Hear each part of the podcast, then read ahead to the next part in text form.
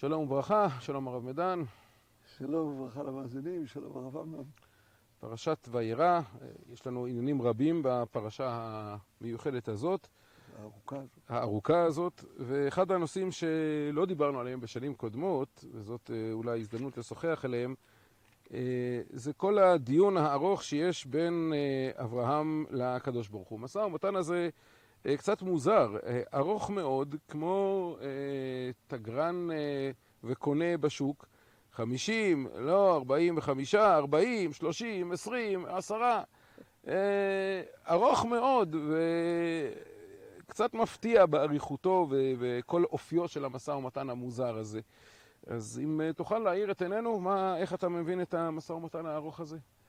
אני רק אתקן, לא כמו בשוק, אלא כמו בשוק פרסי. אם אתה יכול להגיע על מחיר של משהו, כמו על איזה שטיח שמוכרים לך מ-50 עד עשרה, אז בוא נגיד, זה משא ומתן שאפילו עלול להישמע לא רציני. קודם כל, וזה כבר דבר שאמרת יפה, גם אתה וגם מורנו הרב יואל, על כך שאברהם עומד מול הקדוש ברוך הוא ומעז להתווכח מה שנוח לא העז. הקדוש ברוך הוא אוהב אברהם, שותף למשפט שלו, שהרי למען אשר יצווה את בניו ואת ביתו אחריו. ושמרו דרך השם לעשות צדקה ומשפט, סליחה, לעשות, כן, לעשות צדקה ומשפט, ואברהם יש לו כאן מה להגיד. ואם נתייחס למספרים, יש כאן דבר חשוב מאוד. חמש ערים, חמישים צדיקים, עשרה לכל עיר, מכאן אתה למד את המשמעות של מניין בתפילה שלנו. כלומר, אם יש קהילה צדקת, אם יש יחיד צדיק, הקדוש ברוך הוא יציל את היחיד. יש קהילה צדקת, בוא נגיד במושגים שלנו, בעברה, יש בית כנסת, אז יש סיבה לקדוש ברוך הוא שלא להקריב את העיר. יש בית כנסת, כלומר יש עשרה אנשים. מניין, מניין זה מושג אצלנו, ציבור, יש ציבור, ציבור ראוי שבשבילו תישאר העיר. אבל אחרי החמישים אברהם עובר לארבעים וחמישה. מה זה ארבעים וחמישה? אני חושב שרש"י קולע פה למטרה בדיוק בין העיניים.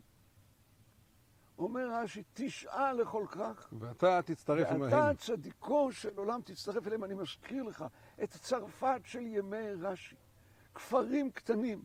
הרבה אנשים היו תשעה בלבד, ויש מחלוקת גדולה בין רבנו תם לרבנו משולם, אבל דיון שהיה שגם תשעה אנשים מצרפים ילד עם חומש, או מצרפים את ארון הקודש, כלומר צירוף של הקדוש ברוך הוא למניין ויש מניין. זה דבר נכון? לא מדויק. אם אני מדבר על משפט, אם יש מניין, יש סיבה לקדוש ברוך הוא להציל. תשעה, למה שהקדוש ברוך הוא יצטרף לרשעים?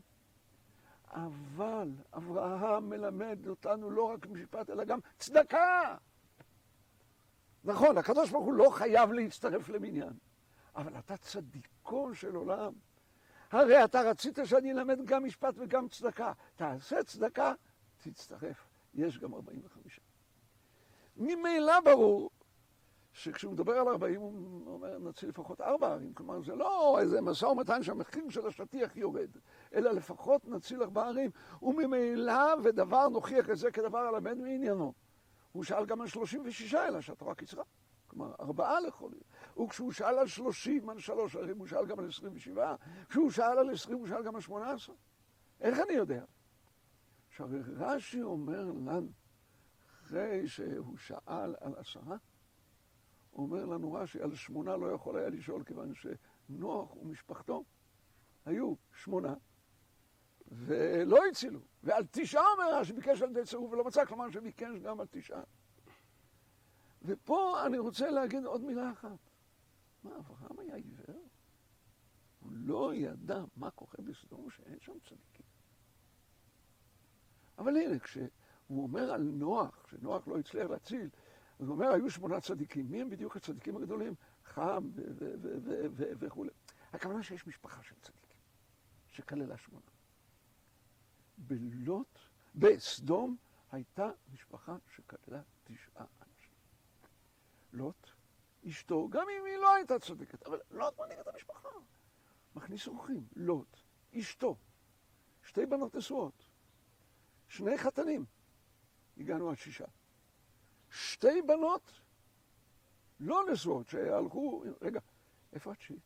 אומרים חז"ל, הכצעקתה הבאה אליי עשו כלה, זו פלוטית ביתו של לוט, שנתנה מלחמה לעני והקיפוה בדבש, וכשיצאו הצעקה. כלומר, היו ללוט שלוש בנות לא נשואות, שתי בנות נשואות, שני חטאים, היו תשעה. בו ביום מתה פלוטית. ואז אמר הקדוש ברוך הוא, אני פורע מסדום. אברהם לא ידע שפלוטית מתה. הוא קיווה תשעה צדיקים יצילו לסדום. אבל היו שמונה בלבד. הוא נתן למי שרצה לברוח, וסדום נספתה. יפה מאוד. על דרך הדרש, אני אגב רוצה זה אולי נפלא. עוד קטן, עוד פרט אחד קטן. לא אוקיי. בסדר? פרט אחד קטן. יצא לי לבקר בפומפיי, עיר באיטליה.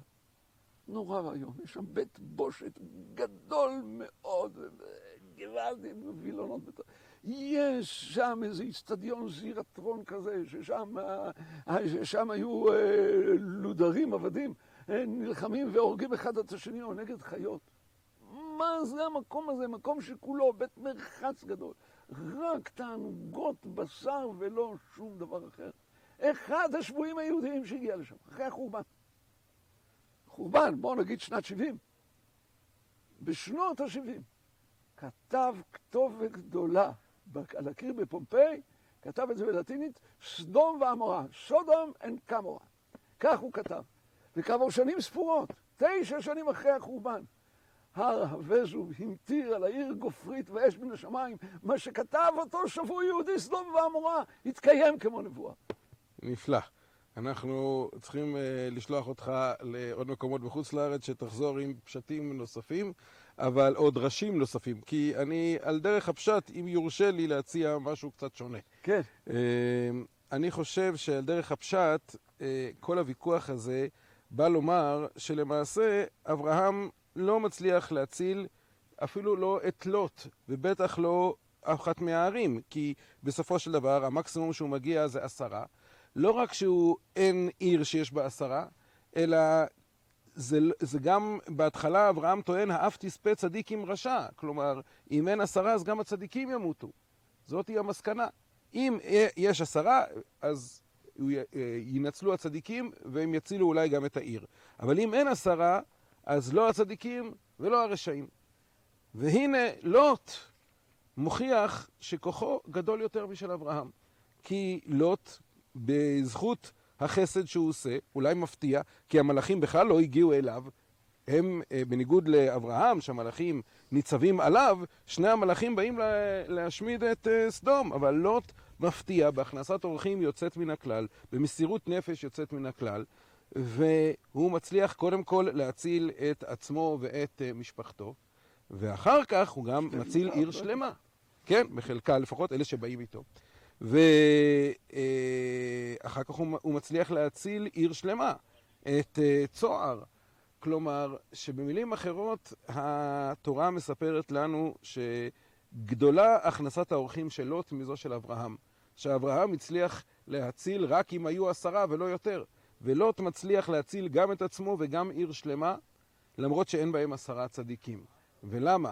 כי גדול מעשה החסד של אברהם כשהוא יושב באוהל שלו בלי אף אחד שמפריע לו. לחיות בתוך סדום, ובכל זאת להצליח להתנהג בצורה כזאת, בהכנסת אורחים כזאת, באכפתיות כזאת, זאת מעלה אפילו עוד יותר גדולה, ולכן הוא, יש מה שיש בלוט, מה שאין באברהם. זה יפה מאוד, אתה פותח פה ויכוח גדול שאין לנו זמן, ואני רק אזכיר פסוק אחד. ויהי בשחט אלוהים את סדום ואת עמורה, ויזכור אלוהים את אברהם, וישלח את לוט מתוך ההפיכה. ואני רק אוסיף, ויתר הפרשה כתובה כולה בשם השם ולא בשם אלוקים, וזה בדיוק ההבדל בין שתי הבחינות. שבת שלום ומבורך. זה היה ארוך בטח.